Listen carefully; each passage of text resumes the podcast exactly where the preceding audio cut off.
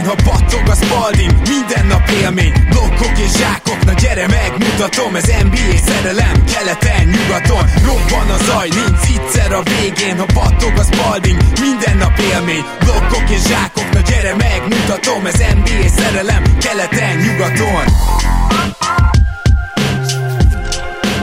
Éj jó! Szép jó napot kívánunk mindenkinek! Ez itt a Rep City keleten-nyugaton podcast a mikrofonok mögött Zukály Zoltán és Rédai Gábor. Szia Zoli! Szia Gábor, sziasztok, örülök, hogy itt lehetek. Ma búcsúzkodunk nem is kevés csapattól, hanem nagyon-nagyon soktól, de mindenek előtt ígértem ö, mára egy sorsolást, amit megint elhalasztunk egy adással. Elnézést kérek a tologatásért, nemes egyszerűséggel arról van szó, hogy még nem tudjuk pontosan, hogy mi a nyeremény, és szeretnénk bemondani adásba. Valószínűleg egy sapka lesz, de még, még ez se biztos. Amint ezt megtudjuk, rögtön csináljuk a sorsolást, nem kell már soká várni rá, kedves patraonok. Addig is köszönjük türelmeteket és támogatásotokat. Nyilván nem fog elmaradni ebben a hónapban se a sorsolás, mint ahogy 2021-ben még egy hónapban sem maradt el, és a mai búcsúztatásokat pedig, hát elég egyértelműen a Boston celtics kellene kezdenünk, ha már ott teljes mértékben felrobbant a newsroom, igaz Zoli? Mindenképpen. Belehallgattam a, az Emergency podcastbe, a Ringer és Simons Emergency podcastjébe, nem tudtam sajnos az egészet végighallgatni, de, de azért adott egy kis muníciót. Nem is nagyon emlékszem arra, hogy, hogy kiesés után ennyire hirtelen robbant volna egy bomba, legalábbis egy ekkora klubnál, és, és biztos, hogy nem ennyire stabil arcokkal a középpontba, akik, akik ugye hosszú évek óta ott voltak, és, és akikről nem azt mondom, hogy a legkevésbé tudtuk volna elképzelni, hogy így járhatnak, de legalábbis biztos, hogy ott lettek volna top 3-4-5 úgymond ilyen, ilyen védett idézőjelesen állatfajnak tartott uh-huh, uh, uh-huh. NBA szereplő között. Ugye van nyilván a Popovics, ugye, aki a leg, leg, leginkább védett állatfaj a ligában, és akkor van még mellette pár, de én a Celtics vezetőséget úgy kompletten ide vettem volna az élmezőnybe, ez biztos. Igen, igen. Na hát akkor gyorsan, hogy mi történt, ugye azt közölték, hogy Danny Ainge köszöni szépen, és inkább visszavonulna. Azt gondolom, hogy ez még talán nem lett volna önmagában akkora meglepetés, Két... Itt szerintem egészségügyi dolgok is állhatnak a háttérbe, hogyha ezt közben szúratom. Azt nem vagyok benne biztos, hogy kettő vagy egy, de egy infarktusa biztos, hogy volt Dáninek. Igen, igen, igen, két évvel ezelőtt. Viszont az, hogy ugye volt egy segéd GM-jük gyakorlatilag Ferren, hogyha jól mondom a nevét, aki már évek óta mm, azért mondogatta vissza a hívásokat, hogy majd ő átvegye a Boston Celtics-nél ezt a bizonyos pozíciót, amikor Danny Ainge leköszön. Hát mindenki arra számított igazából, amint a legelső hír kijött, vagy ez a Danny ainge kapcsolatos spekulációs, ez már gyakorlatilag azért egy pár napja kering a médiában, hogy hát majd ő átveszi veszi. Úgy tűnik, hogy egy ilyen elnöki pozícióba felfele bukik Stevens is. És ez az elnöki pozíció, ez egy ilyen Pat Riley elnöki pozíció lesz, tehát nem kifejezetten GM lesz Stevens, de minden döntésért ő felel majd. Láttunk már ilyet korábban is, és még egyzőtől is láttunk, sőt olyan is volt, hogyha jól emlékszem, aki egy személyben volt egyző és elnök, az nagyon ritka, de Pat Riley szerintem megcsinálta ezt a bravúrt is. Nem emlékszem pontosan, hogy Stan Van Gundy meg Duck Rivers GM-ek voltak-e, vagy elnökök egyzőségük mellett, de Brad Stevens nem lesz egyző, hanem ő csak ez a bizonyos elnöki pozíció mm, várományosa, illetve hát ezt, ezt fogja átvenni. Na most, ez azt jelenti tehát, hogy a Boston Celticsnél lesznek változások a vezetőségben, de lesznek változások a stábban is, mert új egyzőt kell, hogy keressenek. És ez azért általános meglepetés volt mindenki számára. Brad Stevens az elmúlt 7 évet úgy töltötte, hogy szinte a megérkezése óta a liga top 5 egyzője volt. Voltak vele szemben apró kritikák, időnként playoffban, stb., de összességében szerintem mindenkinek a listáján a top 5-ben szerepelt folyamatosan, lehet, hogy volt egy-két év még az első-második helyen, nálunk is volt azt hiszem második, amikor csináltunk ilyen listákat, szóval hát egy ilyen egyző, az, hogy bárhova elmegy, még akkor is, ha a saját csapatának az elnöke lesz, az, az szerintem alapból egy kicsit megrázó, sokkoló és nagyon nehezen pótolható. Vicces, amit mondasz, mert uh, Stevens nyilván egyébként rá jellemző módon a saját szerepét egy végtelenül bagatelizálta és lekicsinyítette, és azt nyilatkozta, hogy hát az új edzőnek azért egyszerű dolga lesz, mert neki nem egy Doc Rivers kell majd úgymond követni, hanem csak őt idézőjelbe. Miközben meg jó esélye egyébként Brad Stevens jobb edző, mint Doc Rivers. Bizony az X, X és OK terén, x és OK terén. Nagyon-nagyon kíváncsi leszek, hogy, hogy kit tudnak a helyére vinni úgy, hogy, hogy ténylegesen jobb legyen ez a Celtics, mert basszus, nem lesz egyszerű. Tehát ugye, ahogy mondtad, mi, mi, mi eléggé odaraktuk őt a listáink élére. Hm. Az, hogy majd hát ugye már felmerültek nevek, az, hogy majd milyen név érkezik, az egyébként lehet, hogy a Boston Celtics jövőjét is előrevetíti, mert ugye ezzel a Kemba szerződéssel, amit egész évben próbáltak állítólag elpasszolni, és egyáltalán nem sikerült, lehet, hogy nem lehet mit kezdeni, tehát könnyű azt mondani a szurkolóknak, hogy cseréljük már el, cseréljük már el. Mondom még egyszer, állítólag egy éven keresztül nem tudták elcserélni, ami azért előrevetíti azt, hogy az csak akkor lesz egy kicsit könnyebb, amikor majd 2022-ben már csak egy év lesz hátra a szerződésből, de most nem is vagyok benne biztos, hogy az csak egy év lesz, lehet, hogy ez még hosszabb az a szerződés, így meg is nézem. Nem, valóban 2022-ben már csak egy év lesz a, a szerződéséből hátra. Én azt gondolom, hogy akkor már lejáróként lehet valamit kezdeni vele. Na de, mit csinálsz az alatt az egy, másfél vagy két év alatt? Elképzelhető, hogy megpróbálsz egy kicsit tankolni Szóval ezt, ezt én nem tartom teljesen kizártnak. Ha például hoznak egy fiatal és nem bizonyított egyzőt, akkor lehetséges, hogy lebontják ezt a csapatot, vagy megpróbálják lebontani ezt a gárdát, és gyorsan most egy két évet, hát lehet, hogy rámennek a draft pikkekre. Ez egyébként beszélgettem gyorsan szakértőnkkel, már mint Celtics szakértőink egyikével, ugye Dobozi Annával, ő is ezt vizionálja. Aztán az is lehet persze, hogy megpróbálnak egy villám ritult, csak a, a, az a baj, hogy hát Kembáját nem fogsz értéket kapni, úgyhogy már csak az, hogy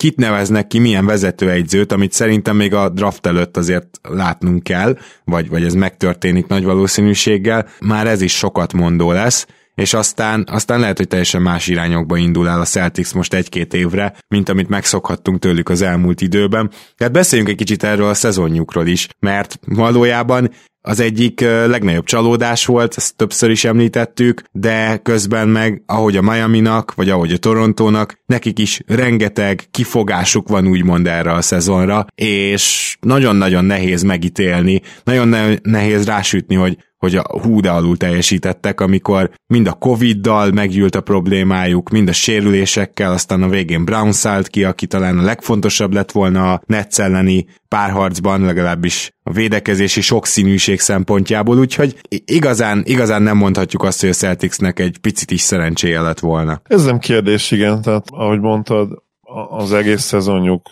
gyakorlatilag dugába dőlt ugye egy 7-3-as kezdés után, és sajnos nem nagyon kaptak olyan kérdésekre sem választ, ami, amire azért azt gondoltuk, hogy a szezon előtt, azt gondoltuk a szezon előtt, hogy majd, majd kaphatnak.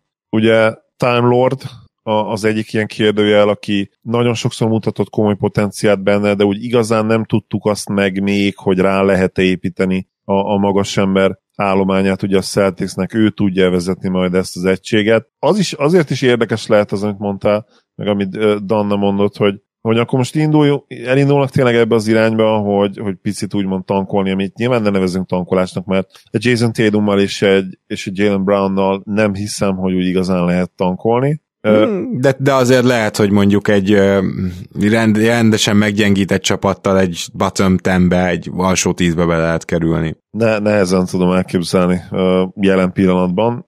Nyilván nem mondom azt, hogy teljesen lehetetlen, de de én nehezen tudom elképzelni. Nálam ez a duó azért, főleg így előre, és ugye tudjuk, hogy, hogy 24-25 évesek lesznek jövőre, magyarán belépnek a pík éveikbe, ha ők tényleg annyira jók, mint amennyire jónak gondoljuk őket, ő, ők ketten együtt play kell, hogy vezessék keleten a Celtics-et, majdnem független attól, hogy ki van körülöttük. Hú, a keretbe. Szerintem ez alapból túl erős, tehát hogy ennyire nem gondolod te se őket jónak, ha belegondolsz, és én se. Ez a másik kérdés, amire ugye választ kell kapni a Bostonnak, és Jason Tatum, mint primary scorer, viszonylag jól teljesített, bár sokszor megemlékeztünk a szörnyű ISO hatékonyságáról, mint primary playmaker egyértelműen nem, tehát első számú playmakerként nem teljesített jól, ahogy Brown sem az, és hogyha mondjuk egy olyan csapatot küldesz pályára majd jövőre, amiben Fournier-vel nem hosszabbítasz, ami Kembát elcseréled valami rossz szerződésre, ami használhatatlan, és gyakorlatilag Time Lorddal, meg Pritcharddal, meg nem tudom én, Langforddal mész ki a pályára, azért ez nem kötelezően playoff csapat. Nyilván ugye a play-in bele kell kalkulálnunk, és Jó, igen, ebben mondjuk igazad van. Egyszerre érv mellettem is, meg érve ellenem is, mert érve ellenem azzal, hogy ahhoz, hogy elkerüld a plane ahhoz tényleg viszonylag azért jónak kell lenni, ugye? 50% feletti mérleg kell hozzá, viszont érv mellettem is, mert ugyanakkor a Chicago például laza 10 meccsel volt 50% alatt, és így is versenyben volt az utolsó pillanatokig a play igen, igen. Tehát azt, azt mindenképpen, és abban nyilván egyetértünk, most már elszóltad magad, abban nyilván egyetértünk, hogy azt nehéz elképzelni, hogy legalább ne a, a play, play-in helyekért harcba legyenek ugye ezzel a dúlval. Persze. Még, még ha nem is igazán tudjuk azt, hogy jelen pillanatban hol vannak, de én közben azt is várom, hogy, hogy azért szintet lépjenek, és még jobbak legyenek annál, mint amilyenek idén, idén voltak, és idén azért nem voltak rosszak. Tehát én lehet, hogy kicsit túlértékelem Télumot, de én ugye beraktam azért NBA teambe, Brown ugye mindenki szerint, gyakorlatilag minden szakíró szerint nagyot lépett előre, és a Celtics szurkolók is egyetértenek ebben. Igen, lehet, hogy túloztam azzal, hogy szinte mindegy kitraksz be köréjük, hiszen ők azért nem naprendszer játékosok, és azt is nehéz egyelőre ugye látni, hogy, hogy igazi franchise number vanok lennének egy, egy nagyon jó, erős, potenciálisan bajnokcsapatban, de, de két borzasztóan jó number two, a legrosszabb esetőség is szerintem nekik, mint max potenciál, akiket, hogyha azért összeresztesz, az, az nem olyan rossz azért a mai se. Persze. Ahol, ahol rengeteg talent van nyilván. Hát és én meg közben itt hát fel is soroltam azokat a kérdéseket, amire nyáron válaszolni kell, tehát hogy mi lesz Kembával, hogy Furniét megtartják-e, mert hogyha nem, akkor nincsen pénzük helyére valakit hozni. Nem tudnak most már egy újabb Gordon Hayward hasonmást szerezni, és Furnié ebbe a szerepbe sem volt kiemelkedő, azért ezt lássuk be, igaz, hogy ugye Covid-os is lett, azzal is meggyűlt a baja, tehát hogy neki is minden, minden baja volt gyakorlatilag, mióta ide cserélték jó, a Boston évéhez, a évével kapcsolatban még annyit, hogy Peyton Pitchard, ezt hamarosan hallani fogjátok, mert most rátérünk a díjakra egy jó ruki évet futott, és folytatódik a Bostonnak ez a furcsa kettősség a rukikkal kapcsolatban. Gyakorlatilag minden második ruki valamilyen szinten bejön. Általában nem feltétlenül, ha csak nem tényleg nagyon előhúznak, akkor nem feltétlenül ilyen franchise PL potenciállal, de Pritchard most megint egy olyan választás, akinek látod a jövőben a csere irányító helyét a rotációban, úgyhogy én azt mondanám, hogy ezzel az átkötéssel menjünk is gyorsan a mai díjainkra, a búcsúztatások mellett erre is szánnánk némi időt, és szerintem akkor kezdjük a Rookie of the Year, vagyis az év újonca díjjal, és aztán menjünk rá a rookie csapatokra, ahol nálam bevallom őszintén Peyton Pitchard helyet kapott a második csapatban, na de Na de a Rookie of the Year elég volt-e Edwardsnak a, a jó másfél-két hónapja ahhoz, hogy átvegye nálad a vezetést, vagy pedig maradt Lamelo Ball az év újonca? Ne, nehéz döntés volt, ugye én Lamelot nagyon-nagyon kedvelem, tetszik a játékstílusa, tetszik a habitusa is, és amilyen embernek tűnik ő nyilván még azért szertágazóban meg kell ismernünk a nyilatkozatai, a, a pályán kívüli cselekedetei alapján, amikhez évek kellenek, de végül le kell taszítanom őt a második helyre. Egyszerűen túl sokat hagyott ki, és, és fontosabb volt számomra az, hogy Edwards a végén azért időnként domináns, szintén domináns teljesítményeket tudott nyújtani, Lamelo is, is helyenként domináns volt, és ha összességében megnézzük, hogy idén melyiküknek volt több ilyen meccs, akkor, akkor lehet, hogy Lamelo arányosan nyerne, de mivel annyira sok időt hagyott ki, relatíve ugye ehhez a, ehhez a versenyhez legalábbis, nálam második lett, és, és az a Tyrese Halliburton, aki borzasztóan jól indította a szezont, és ott volt tényleg fejfej mellett az akkor nagyon-nagyon, szintén nagyon-nagyon erősen kezdő Lamelo mellett, azért egyértelműen harmadik lett a végére, eléggé visszaesett ő játékban, és, és hát nyilván ebben a Kingsben nem volt egyszerű, erről beszéltünk sokat. Igen, nálam elég volt azért Lamelóból teljesítménye arra, hogy ő legyen az év újonca. Tulajdonképpen nagyon sok kihagyás az olyan másfél hónap volt, tehát a szezonnak a két harmadát majdnem azért ő, ő végigvitte. Nálam ez egyszerűen elég volt, és azt kell, hogy mondjam, hogy Edwardsnak másfél jó hónapja volt összesen. Lamelo Ballnak kettő-kettő és fél jó hónapja volt, mert a visszatérése után már nem volt kifejezetten jó, ezt, ezt én is láttam, meg az első fél hónapja sem volt még az igazi, de, de amikor beindult, utána volt egy olyan két és fél hónap, amikor folyamatosan az volt az érzése az embernek, hogy na igen, ez franchise player potenciál. Ha nem is superstar, de star potenciál. És Őszintén szólva maga a játéka is, tehát ez nyilván egy ilyen helyzeti előny, de az, hogy nem csak magának kreál lehetőségeket, hanem a társaknak is, és sokkal nagyobb mértékben, mint akár a legjobb Edwards, akit idén láttunk, az, az már kapásból magasabb szintre helyezi őt nálam. Úgyhogy, úgyhogy nálam a Rookie of the Year az Lamelo Ball lett, és akkor Edwards a második, Halliburton a harmadik. Hogy alakultak nálad akkor a, a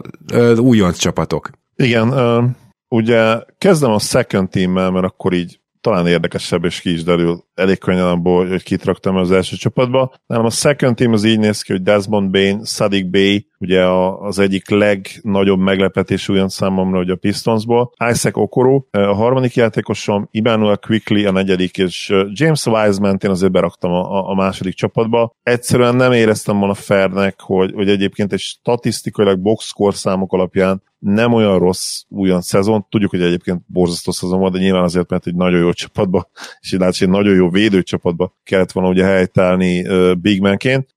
Szóval azért nem csúszott ki, és, és ez, ez, a, ez a második ötösöm. Esetleg te folytathatod az első ötössel, és nyilván ott abból ki is derül majd, hogy mekkora átfedés lesz kettőnk között. Hát annyit elárulhatok. Nyilván egyébként adott volt ugye Tyrese Halliburton, Lamelo Ball és Anthony Edwards. Tehát ez mind a hármunknál adott volt, hiszen ez a top hármunk.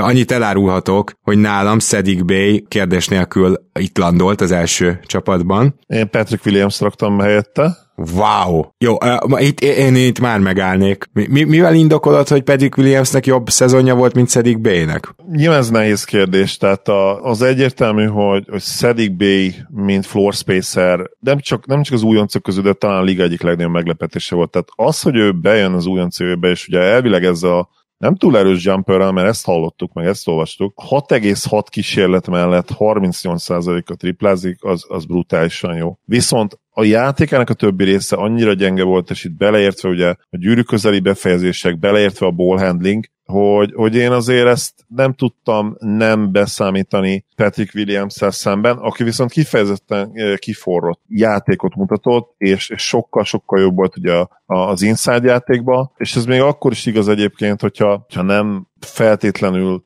az az igazi letisztult játékos ő sem, és, és persze mind a kettő alapvetően azért nyers, eléggé nyers újonc. Ugye B egyébként a, a, tehát a Kalis triplát ragyogóan dobta, úgyhogy abból a szempontból nem volt kérdője, hogy, hogy ő egy nagyon jó shooter volt az egyetemen, már főleg a második évében, de nem gondolta azt szerintem senki, hogy igazán neki meg lesz az NBA range ilyen szinten az első pillanattól kezdve. Ugye voltak nála korábban büntetőbeli, büntető, büntető százalékkal kapcsolatos problémák is, senki nem látta őt, mint úgymond egy natural shooter, és ehhez képest majd, hogy nem elit szintet hozott, ami, ami talán egyébként kicsit túl is értékelte őt. Én Patrick Williams összességében sokoldalúbb játékosnak e, tartottam, még akkor is igen, hogyha box kostatok alapján valóban Szadiknak jobb szezonja volt. Meglátjuk, hogy, hogy, hogy előre fele mit tudnak ugye csinálni. Az abban szerintem talán egyetértünk, hogy Patrick Williams a nagyobb potenciál van, ugye két éve fiatalabb is. Igen, igen, de, de ez most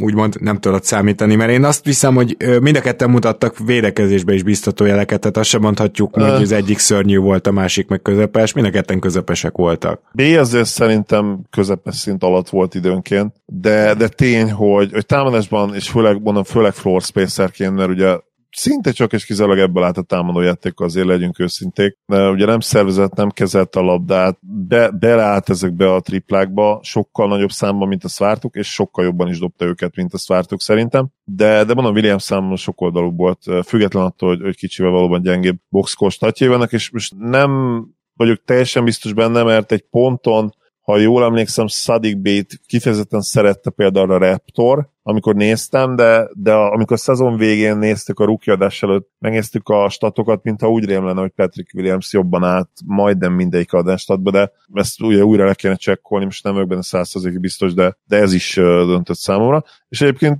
valamilyen szinten te hoztál rá, te szoktattál rá Patrick williams úgyhogy a saját hibád is egyébként a kicsit, hogy őt választottam. Jó, én nekem ez ilyen nagy dilemma volt, hogy az ötödik ki legyen, mert hogyha nagyon posztot akarok, poszthoz akarok ragaszkodni, amihez most már nem kell elvileg, akkor nyilván Isaiah Stewart lett volna a centerem az első csapatba, mint ahogy gondolom, hogy neked is az, de én végül nem így csináltam, hanem beraktam Quicklit, és akkor itt nincs center. Igen, Úgy, én ugye Stuartot raktam, de egyébként gondolkodtam azon is, hogy kidobom a, a posztokat teljesen, mert ugye javicska tévedek, de azt hiszem itt is ugye flexible uh, positioning van most igen, igen, igen. Tehát gyakorlatilag még akár uh, Jason Tétet is berakadtam volna, de ő meg kicsit ilyen csalás nekem, tehát ezzel a majdnem, majdnem 30 éves, kicsit túlzok nyilván egy pár évet, de, de vicces, amikor meglátom egy nem európai nál, hanem amerikai srácnál, hogy a 25-26 éves újonc, az hogy? hogy Na jó, hát akkor te viccesnek fogod tartani a második csapatomat, mert abban Jason Tate és Facundo Campazzo is bekerült, de ez van, tehát hogy újoncok, és értékelnem kell őket. Abszolút. Figyelj, fakut, fakut imádom persze, tehát oda lehet rakni abszolút. Én de, azért nem is, nem is gondoltam rá, mert nem logikus, hogy ő 30 évesen újonc. Tehát valahol egyébként nem is fair előny, ami, ami neki van nyilvánvalóan. Független attól, hogy Európába jött, ami, ami nem egy egyszerű transition egyébként. És akkor már elmondanám, hogy Isaiah Stewart nyilván ide ment át, és még Csuma Okeke is itt van, aki szintén nem klasszikus értelembe vett újonc, és nekem ezért be se fért Patrick Williams Okeke miatt, mert most a kettőt összehasonlítom, akkor idén szerintem Okeke volt a jobb játékos, és az egyetlen egy maradék helyre pedig Peyton Pritchard került. Itt Desmond Bain és közte volt nagy verseny, ugyanakkor Pritchardnak nagyobb labda kezelő szerepe volt, és ezt szerettem volna értékelni. Így például kimaradt Wiseman, aki a te csapatodban ben volt, és Bain, aki a te csapatodban ben volt. Azt hiszem más nem. Úgyhogy, ja, így, így, én így osztottam be. Akkor nálad az első csapatban, ha kitalálhatom, hogy ki az a kettő, aki, aki még nem hangzott el, akkor az egyik az valószínűleg Quickly, a másik pedig Stuart. Uh, ugye Stuartot már mondtam, és szerintem meg is fejtettük, mert ugye Patrick Williams mondtam az első csapatba, és hát a másik hármat meg lelőtte, tehát a három az alap volt, ugye. Ja, Patrick tehát, Williams került az első csapatba, igen. Így van, így van tehát ugye nekem értelemszerűen Edwards Ball Halliburton hármas, és, és őket egészíti ki Patrick Williams és, és Stuart a center poszton. Akkor nálad Emmanuel Quickly úgy, ahogy van kimaradt az első és második csapatból is. Nem, a második csapatba raktam be, és mondtam is. Igen, jó, akkor elnézést, akkor azt uh, sikerült. Igen, uh... még egyszer akkor gyorsan. B, uh, Desmond Bain, uh, Sadik Bay, Isaac Okoro, Emmanuel Quickly és James Wiseman az oh. a második csapat. Jó. jó, na, akkor viszont uh, van egy olyan díjunk, hogy Executive of the Year, és nagyon kíváncsi vagyok, hogy szerinted ki volt az év vezetője, mert engem ebben négy Duncan győzött meg arról, hogy ki legyen, és eléggé furcsa tip, de ugyanakkor nem nagyon tudok ellenérvelni. Nálad ki volt az év vezetője? Én nem gondolkodtam túl, megmondom az őszintét, nálam Sean Marks simán nyert. Én értem, hogy nem csak rajta múlott, és ugye Buddy Buddy összeálltak meg, én ugye ismerősök, de, de függetlenül oda kell neki adni. A második helyzet Daryl Morey, és a harmadik helyzet James Jones Phoenix Sunsból. De akkor ezek szerint te lehet, hogy egyiküket sem raktad ide az első helyre, mert úgy harangoztad be, hogy eléggé outside of the box Így gondolkodással van. jöttél erre. Jöttél Így van. Erre. James Jones második, Sean Marks harmadik. A győztesem a Sam Presti. És igazából szerintem ez egy fantasztikus év volt a franchise építkezése szempontjából. Nyilván egy, egy jó lotteri sorsolás ezt még feljebb tudja majd tunkolni, de, de azt gondolom, hogy ez egy, egy agresszív, ugyanakkor zseniális fejlesztő év volt, ahol gyakorlatilag voltak jók is, kellően jók ahhoz, hogy, hogy ne gondoljuk az egész évre azt, hogy, hogy egy teljes losing culture épül itt hirtelen ki. Jó egyzőt talált, mégpedig kiváló egyzőt talált, jó veteránokat, akik aztán vagy elcserélődtek, vagy, vagy kiültették, ugye, mint Horford. Ő rájuk felnézhettek, a fiatalok tanulhattak, ezek a fiatalok folyamatosan megkapták a lehetőséget, egytől egyig még Poku is, és még a kukázás is jól sikerült szerintem, ha elég csak Brownra gondolni, vagy Gabriel Deckre. Hát én, én nem tudom, hogy GM ennél többet egy évben tehet-e egy ilyen állapotban lévő csapatért, mint amiben éppen az Oklahoma volt, úgyhogy a szezon elején is még olyan cserék mentek végbe, ami egészen zseniális, tehát ők pikket kaptak a Steven Adams cserében. Most, hogyha ezt az egyet kimondom, ez már Executive, executive of the Year szerintem. Fantasztikus éven van túl Sam Presti. Én, szerintem ezt a teljesítményt egyszerűen nem lehet überelni. Nehéz vitatkoznom a, mindazzal, amit mondtál, mert ha így, így szépen végigmenjünk rajta, akkor gyakorlatilag tény, tényállás, és tényszerű minden információ, amit megosztottál. Nyilván nálam az volt a probléma, és ez lehet, hogy furán hangozhat majd tőlem, aki tudjuk, hogy ugye tank párti vagyok, és, és nyilvánvalóan én is úgy értékelem, hogy borzasztó jó volt az egész szezon, ugye Presti szempontjából, de, de mégis valahogy, vagy valahogy az ember rossz szájízzel adna oda bármilyen díjat, amit mondtam neked a múltkor is az, az OKC-nek, pedig ha valamelyiket egyébként, pont ezt simán oda lehetne adni tényleg Pristinek, de, de pontosan tudjuk, hogy nem fogják, mert pedig azért nem fogják, mert nem akarják elismerni azt.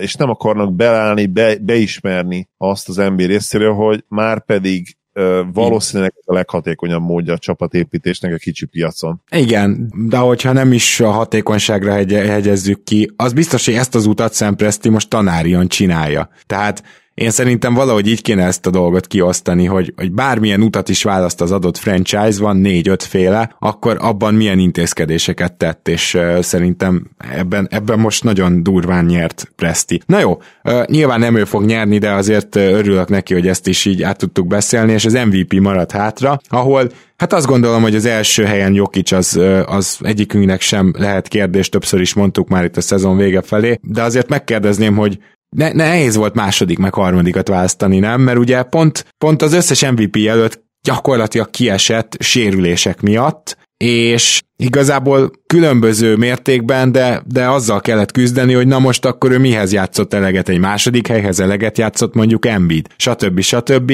Én bevallom őszintén, hogy így azt mondtam, hogy nem, tehát hogyha kiesett az MVP első helyért menő csatából, akkor James és, és Embiid kiesik a többi helyért menő csatáért is, úgyhogy nálam Curry és Lillard lett a második és a harmadik, ami lehet, hogy furcsa, de szerintem indokolható tekintettel arra, hogy hiába volt például Embiid valószínűleg a legjobb two-way player, hát hogyha keveset játszott az első helyhez, akkor, akkor hogy rakjam be másodiknak? A első elem kérdéses, nem kell tényleg sok szót vesztegetni rá. A Jokic case az kikezdhetetlen, tehát teljesen golyóálló, nem tudsz belekötni semmilyen oldalról. Csapatmérleg megvan a végére, összejött gyakorlatilag pár mérkőzéssel végeztek ugye a keleti élmenők mögött. Mindezt úgy ugye, hogy Murray a második fegyverhordozó kiesett, a csapat tele volt sérülésekkel, mindenféle line kellett cipelnie, ugye, ugye a szerbnek, ez se volt kérdés. Vitatkozhatunk azon, hogy védekezésben ő ugye mennyire megosztó, és, és mennyire túl, értékelik túl esetleg az advanced statok a védőoldalon. Abban egyetértünk szerintem, hogy eddigi pályafutása legjobb védekező szezonját is hozta, és független attól, hogy ő milyen védő, tehát most ne, ne próbáljuk meg őt betenni egy tírbe védőként, mert az nyilván borzasztó nehéz az ő esetében, de abban egyetértünk szerintem, hogy, hogy az eddigi pályafutása legjobb védőszezonját hozta egyértelműen, és az meg még inkább egyértelmű, hogy az eddigi pályafutás a legjobb támadó szezonját hozta. Sose volt még ennyire agresszív és hatékony szkórerként. Tényleg a, a hatékonysági számai már már ugye sekket idézték, csak nyilván egy teljesen más stílusban, de, de a dominanciáját illetően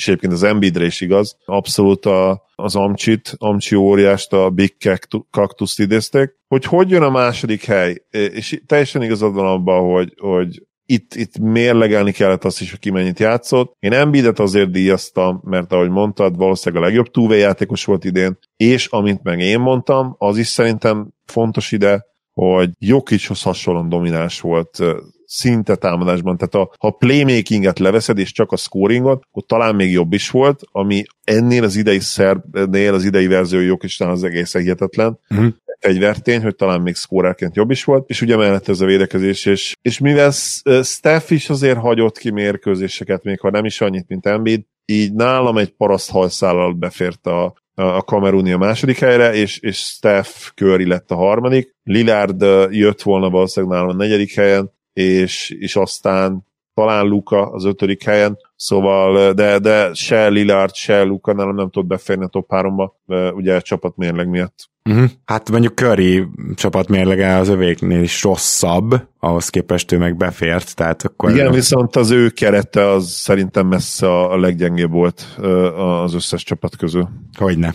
Igen, ezt, ezt beszéltük is. Jó, hát végigmentünk a, a díjakon, és akkor most folytatjuk a búcsúzkodást, így furcsa, furcsa sorrend talán, de, de talán így még izgalmasabb, mert hogy kiesett még több csapat. A Boston Celtics-en kívül elbúcsúztunk például a Memphis Grizzlies-től is, és megpróbálom rövidre fogni, de ha megengedett Zoli, akkor én összefoglalnék egy ilyen kicsit ilyen jövőbe mutató lényeget, mert Memphis Druckerként is... Kérlek, kérlek. Memphis Druckerként is úgy láttam, hogy ez a szezon ilyen csillagösvényt bocsátott a Memphis Grizzlies elé, gyakorlatilag hihetetlenül kivilágítva látszik, hogy mik a tapasztalatok és merre kell menni.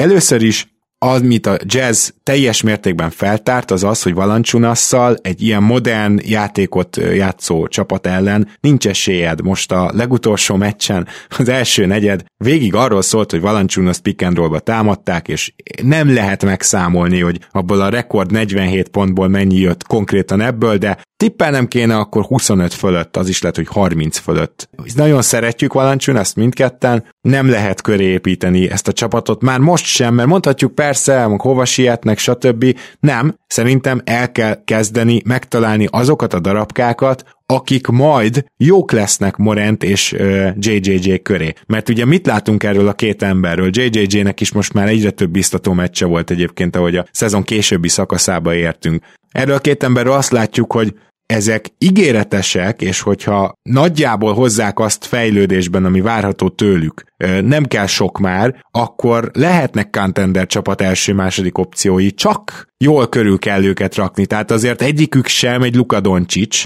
vagy egyikük sem egy olyan önmagában meghatározó elsőprő játékos, aki, hogy is mondjam csak, egyedül tud a hátán vinni akár nem tökéletes szerkezeteket is, hanem szépen és jól kell körberakni szerintem ezt a két embert, és ezzel semmi baj nincs, a csapatoknak a kétharmada azonnal cserélne a Grizzlies-zel, de lehet, hogy keveset mondtam. Viszont ahhoz, hogy ez megtörténjen, el kell kezdeni majd Valanciunas nélkül játszani, vagy vagy ő jöjjön a padról, el kell kezdeni keresni Jaren Jackson Jr. mellé egy olyan négyest, aki, aki tud kintről dobni és tud védekezni, egy Harrison barnes vagy mondjuk egy Franz Wagnert most a draftról, Bain-t be kell építeni, ő az Grayson ellen és Bain közül ő az, aki, aki hosszú távon védekezésben is lehet esélye. Ugye Grayson ebben nem hiszem, hogy erős lesz, de egy ilyen shooter kell majd Jamorant mellé, és még egy érdekesség, Kyle Andersonról is kiderült az, hogy ő is egy cserejátékos, és ez nagyon nehéz lesz, mert az alapszakaszban Kyle Anderson és hát igazából JV is baromi jók, és tök jó, és stílust adnak a Grizzliesnek. De ha látod azt, hogy hosszú távon nem ők lesznek a megoldás, akkor el kell kezdeni más irányokba menni, és akkor a pozitív meglepetés a, a playoffnak. Dylan Brooks, akinek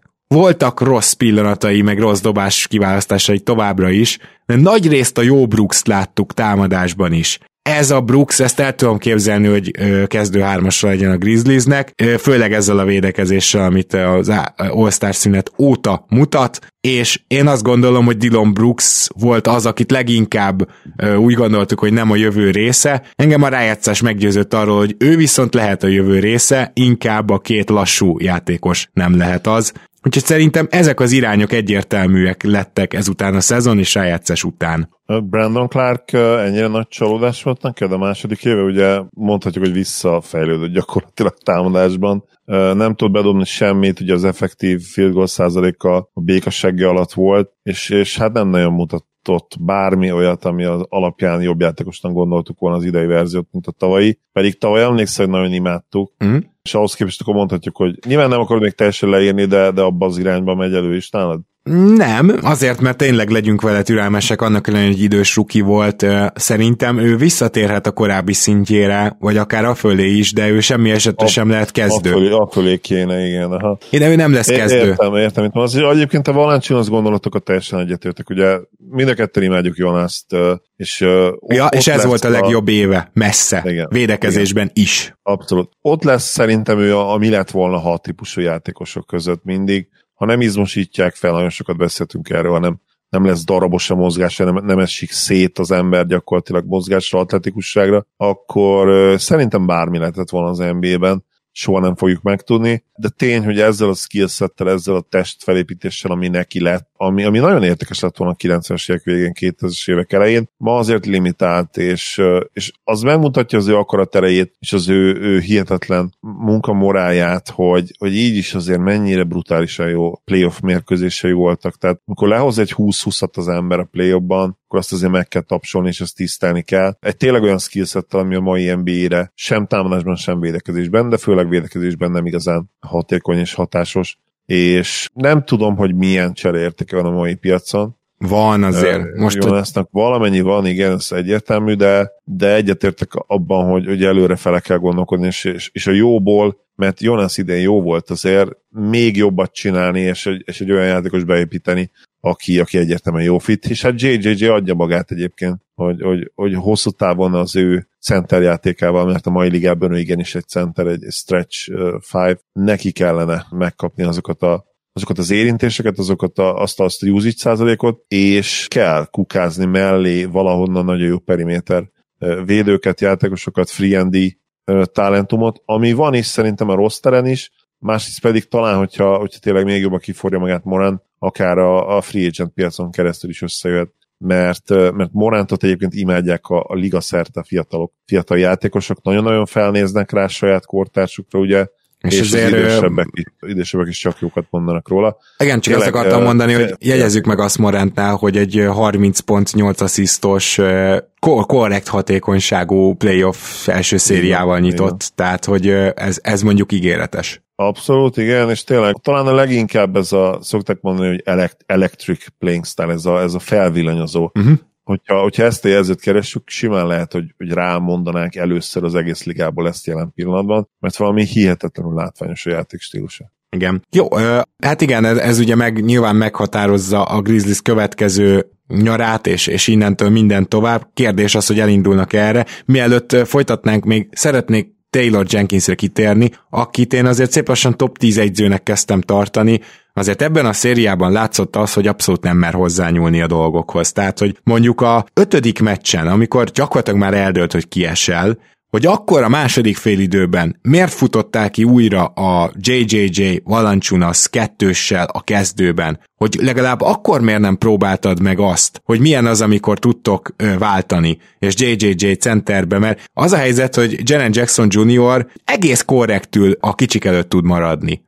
Nyilván egy Lilárd előtt nehéz, nehéz lenne, tehát Lilárd visszalép, dob egy triplát, de azért elég kevés ilyen játékos van, maradjunk annyiban. És ő neki a mozgékonysága miatt szerintem akár egy ötig lehetett volna váltani, és nyilván a jazz ellen csak ezzel lehet érvényesülni. Tehát azért gyakorlatilag klasszikus, lassú magas emberrel a jazz támadását nem lehet megfogni, akár ki legyen az a magas ember. Szerintem Margasollal sem. És hogyha ez a tétel igaz, már pedig nyilván igaz, és nyilván látta Jenkins is, akkor olyan, olyan beszari dolognak érzem, hogy, hogy miért nem próbálta meg, hogy mondjuk JJJ centerbe és Desmond Bay jöjjön be a, a kezdőbe? Mi, miért nem lehetett ezt megpróbálni? Szerintem őnek is jó lecke volt ez a playoff, és remélem, hogy tanul belőle, mert végül is csak az volt, hogy végigerőltette ugyanazt, ami nem működött. Ez nem a jó egyzőknek szokott az ismérve lenni, úgyhogy itt ilyen szempontból reménykedek, hogy Taylor Jenkins majd playoffban is jó egyző tud lenni, de hát ehhez, ehhez az kell, hogy bátrabban nyúljon hozzá a csapatához. A New York Knicks,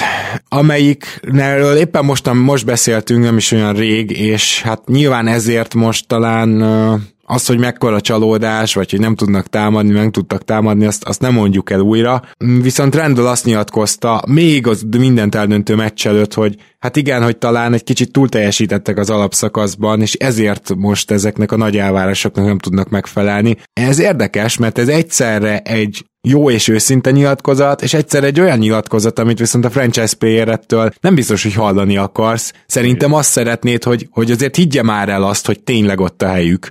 Ha már oda kerültek, még akkor is, hogyha a realitás ennek nem teljesen felel meg, mert az fontos, hogy higgy magadban, és talán, talán egy icipicit többet is hihetsz magadról, mint az, ami vagy, ahhoz, hogy ahhoz a szinthez felérj, hogy azt a standardot saját magad előtt felállítsd, hogyha így érted, hogy miről beszélek. És ez a nem akarom lélektelenségnek nevezni, de ez a realitást falként lefejelő New York Knicks volt pályán ebben a playoff párharcban is. Ne, nem, akarom, nem akarom válba veregetni magam, mert nyilván akkor meg amikor nincs igaza az embernek, azokat is ugye hangosan hirdesse, azt meg nem csináljuk, ugye? De számomra tényleg a Macmillan írától úgymond amikor ugye átvette a, a főedzői posztot, jobb csapatnak tűnt ugye a Hawks, és annyiban egyetértek rendőrrel, ugye a, a Knicks szezonja kapcsán, hogy igen, túl, abszolút túl teljesítettek, de ugyanakkor meg, és itt a jövőről is beszélvén, nem mondasz ilyet, hogyha franchise játékos vagy. Tehát én tovább megyek, nem azt mondom, hogy nem szerencsés, hanem egyszerűen nem szabad ilyet mondanod,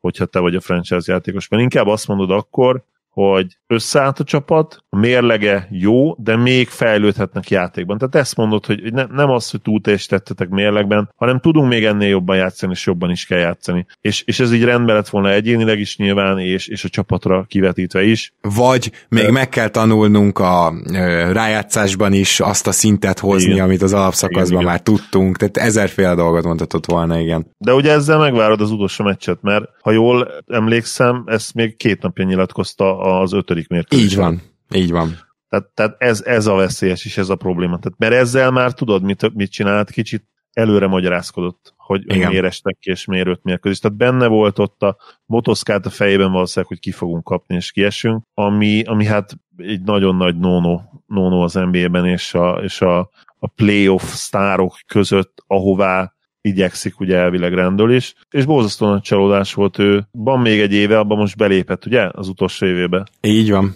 De nem hát tudom, egyébként mit, mit szerintem ki fog lépni, ki fog lépni, ő így fog is lépni. meg fogja hosszabbítani szépen a New York akár 25 milliós évi szerződéssel, és ez, ez egy nagyon faramúci helyzet a Knicksnek. Nagyon, nagyon, borzasztó szerencsétlen helyzet nekik, igen. Titkon már nyilván abba bíznak, hogy ugye Beret fejlődésével is és rendőr fellendülésével, aki még mindig viszonylag fiatal, oda tudnak vinni egy igazi, igazi szupersztárt, de nem tudom, nem tudom, hogy ki lehet az, az a sztár játékos. Ugye olvastam olyan véleményeket, hogy a Kawai, Kawai fronton rajta tartják a szemüket, ugye, hogy mi történne esetleg, hogyha, hogyha kiesik a Clippers az első körben, most már egy mérkőzésre vagyunk ettől, ha megtörténik, és tényleg kilép Kawai, az egy nagyon érdekes történet lehetne, mert ő egyébként pontosan az a típusú játékos, aki ebbe a egyébként nagyon jó elit védekező csapatba az egyszemélyes támadójátékot meghozná. Nagyon-nagyon érdekes dolog lenne hát. de, de nyilván ez egy, egyszer, egyelőre nagyon nagy álom. Ah, én, én pont nem Kawai stílusú játékos keresnék rendül mellé, mert rendül pont Kawai stílusú játékos. Tehát összességében azt gondolom, hogy hogy ha már választani kéne, akkor egy ilyen playmaker ö, sztár jöjjön, de hát abból meg Még van négy-öt, igen. Senki. Tehát, hogy ez a probléma. A másik probléma az az, hogy tényleg a Tibodó rendszerekbe egyszerűen, főleg playoffba, tehát olyan egy személyes támadó sztár kell, és lehet, hogy abból is több, mert a jól védekezés most is megvolt, és olyan játékosok kezdtek el idén jól védekezni, és ez azért egyébként hozzáteszem az egész évnek a pozitív értékeléséhez jön hozzá. RJ Barrett óriásit fejlődött hátrafelé. Előre is fejlődött, hátrafelé lehet, hogy még nagyobbat. Reggie Bullock, Igen. mindig tudtuk, hogy egész jó 3D, de sose volt együtt neki azért annyira a 3 se, meg a D se, mint idén. Rengeteg játékos fejlődött, a védekezés nagyon egybe volt, Nerlens Noel elég komoly szerződést kaphat lassan, és összességében egy ilyen jó fejlesztő év is volt, ö, ö, örülhetnek is neki, New Yorkba végül egy jó teljesítményt tettek le az asztalra, szóval sok pozitívuma volt ennek az évnek, de rögtön megmutatta Tibodó plafonját, rögtön megmutatta, hogy igaz, amit mondtál, kell még egy, egy, egy támadó sztár valahogy ebbe a csapatba, és hát jó kérdés, hogy ezt hogyan szerzik majd meg. Homer Noel, ugye vicces, hogy ő annó a négy, négy éves 70 milliós ajánlatot utasította vissza.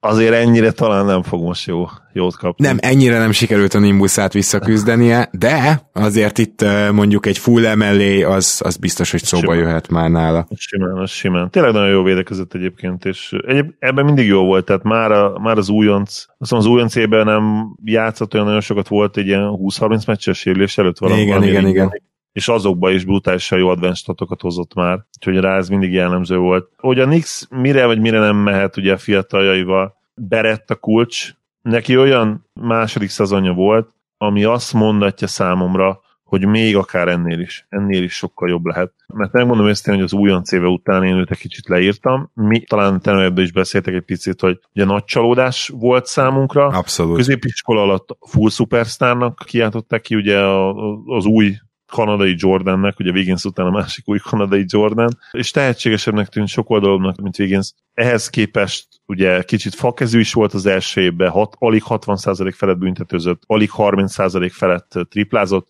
és ehhez képest basszus idén 40%-os triplázó, amiben beleáll, az rohadt jól néz ki, és, és 75%-kal dobja a büntetőt, tehát nagyon-nagyon sokat dolgozott a dobásán, nagyon-nagyon sokat dolgozott a dobásán, és nyilván a következő lépcsőfok az neki az, hogy playmakerként fejlődjön mert, mert ebből a szempontból kicsit stagnált, de ahogy mondtad egyébként Gábor, nagyon jó, hogy felhoztad, hogy védekezésben is fejlődött. Tehát tényleg ő egy komplett játékosnak néz ki, és, és, és akár azt is el tudom képzelni, hogy, hogy jövőre egy ilyen 22 8 4-5 gólpasszos átlagot hozzon, 58-59%-os TS-sel, az, az, mert ugye egész jó abban is, hogy kiharcolja a faltokat, kezd, kezd mozgolódni, mocorogni, mint, mint ugye falt kiharcoló, gyűrűtámadó játékos. A legnagyobb mértékű inside growth, belső növekedés az tök egyértelműen hozzá köthető, és, és mint ilyen játékos kicsit hozzá van csatolva a Nix közeljövőjének a, a minősége és a lehetőségei.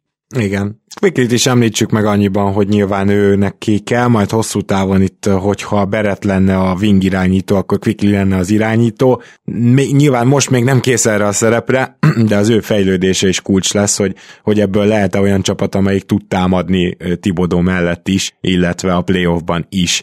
Hát ezt majd meglátjuk. Az biztos, hogy Derrick Rose 32-33 éves, szóval azért tőle a három év múlva contender csapatban már ne várjuk ugyanezt a teljesítményt, annak is örülünk nagyon, hogy most ezt tudja, főleg a rengeteg sérülés után, hogy, hogy így visszajött a karrierjébe. Na hát ezt csak azért mondom, mert hogy persze Tibodónak el fognak fogyni azért a volt chicagói játékosai szép lassan, és, és akkor már nem lesz kit igazolni, Nyilván Tony Snellt még valahogy be kell gyűjteni a következő egy évben, ez egy nagyon fontos feladat, de, de, de, de amúgy tényleg meg itt van Murt, hogyha ők kettőjüket valahogy még megszerzi, akkor onnantól vége, nincs, nincsen senki más.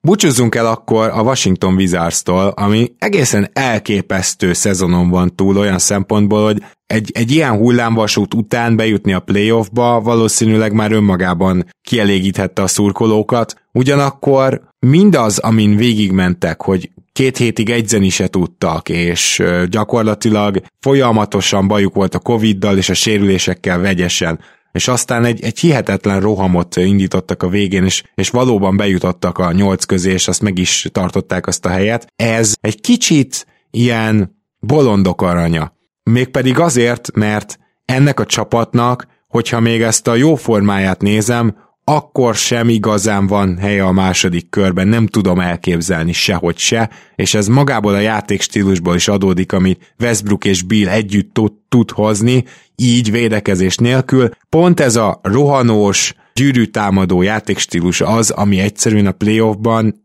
nem, nem fog érvényesülni, tehát azért az elmúlt három évek trendje az nem fog hirtelen megfordulni, és azt látjuk, hogy a playoffban mindenki behúzódik, a playoffban mindenki még jobban is odaér ennek ellenére is ugye akár a triplákra, akár hogyha ki kell zárni, megválogatja azt, hogy az ellenfélből kidobjon egyáltalán rá, és az ilyen védekezések mellett e, a Washingtonnak a játékstílusa még akkor se tudna érvényesülni, ha valami csoda folytán, mit tudom én, negyedik helyre odaérnének, de oda nem fognak, tehát ez meg a másik. Nagyon, nagyon látszik a csapat plafonja, és azon a szent elven, hogy de hát megint akkor playoffba vagyunk, azon a szent elven ezt még tovább folytatni érdekes lesz, ugye semmibe fognak tartani, és nyilván Bradley Bill megtartása, meg Bradley Bill hűsége a tét, ami egyelőre megvan, de sokkal inkább köszönhető Billnek, mint magának a Washingtonnak, én úgy érzem. Ó, ez a Washington Wizards nagyon nehéz, nagyon nehéz optimistának lenni a közeljövő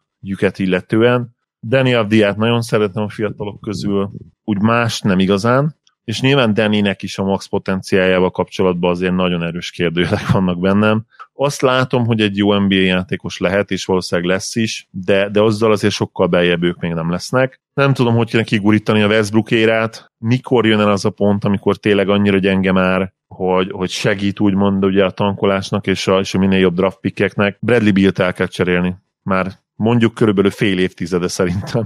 Hát az túlzás, de két éve mondjuk, igen. Nem három éve is van az már, és értéket kell belőle csinálni, nincs mese.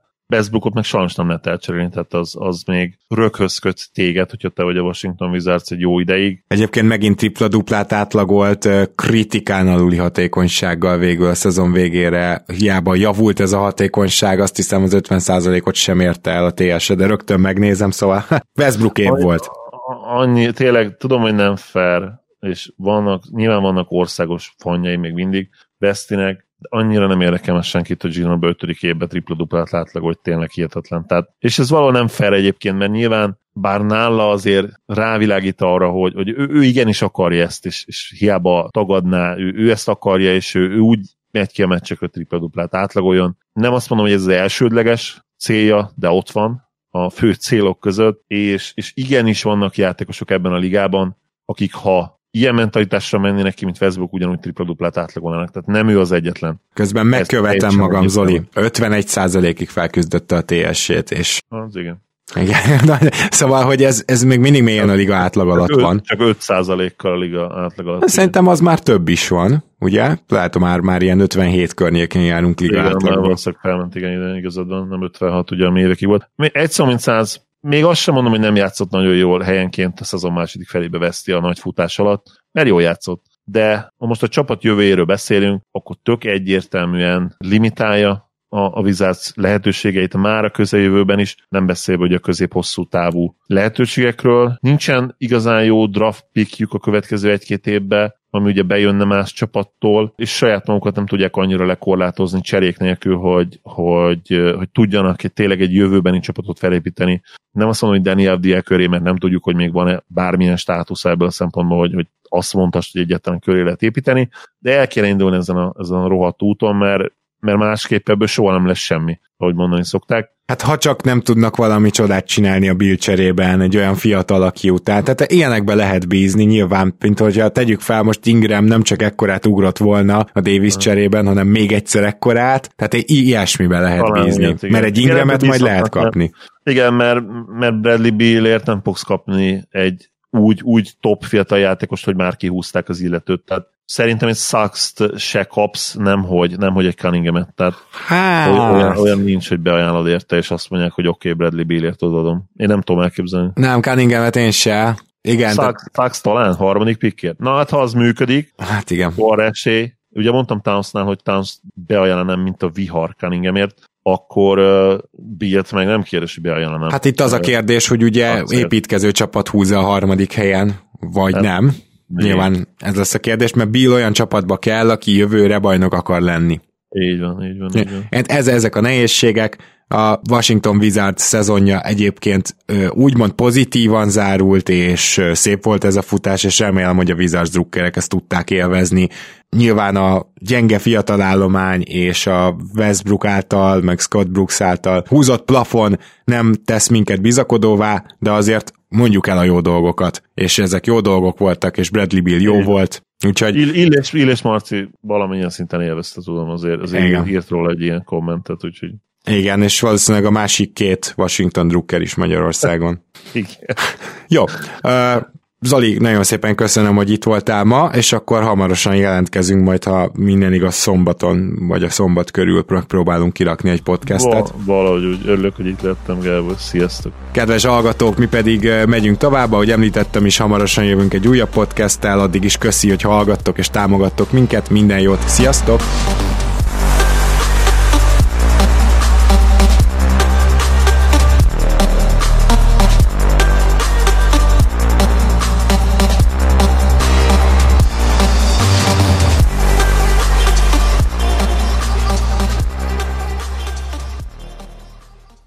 Ha más podcastekre is kíváncsi vagy, hallgassd meg a Béton műsor ajánlóját.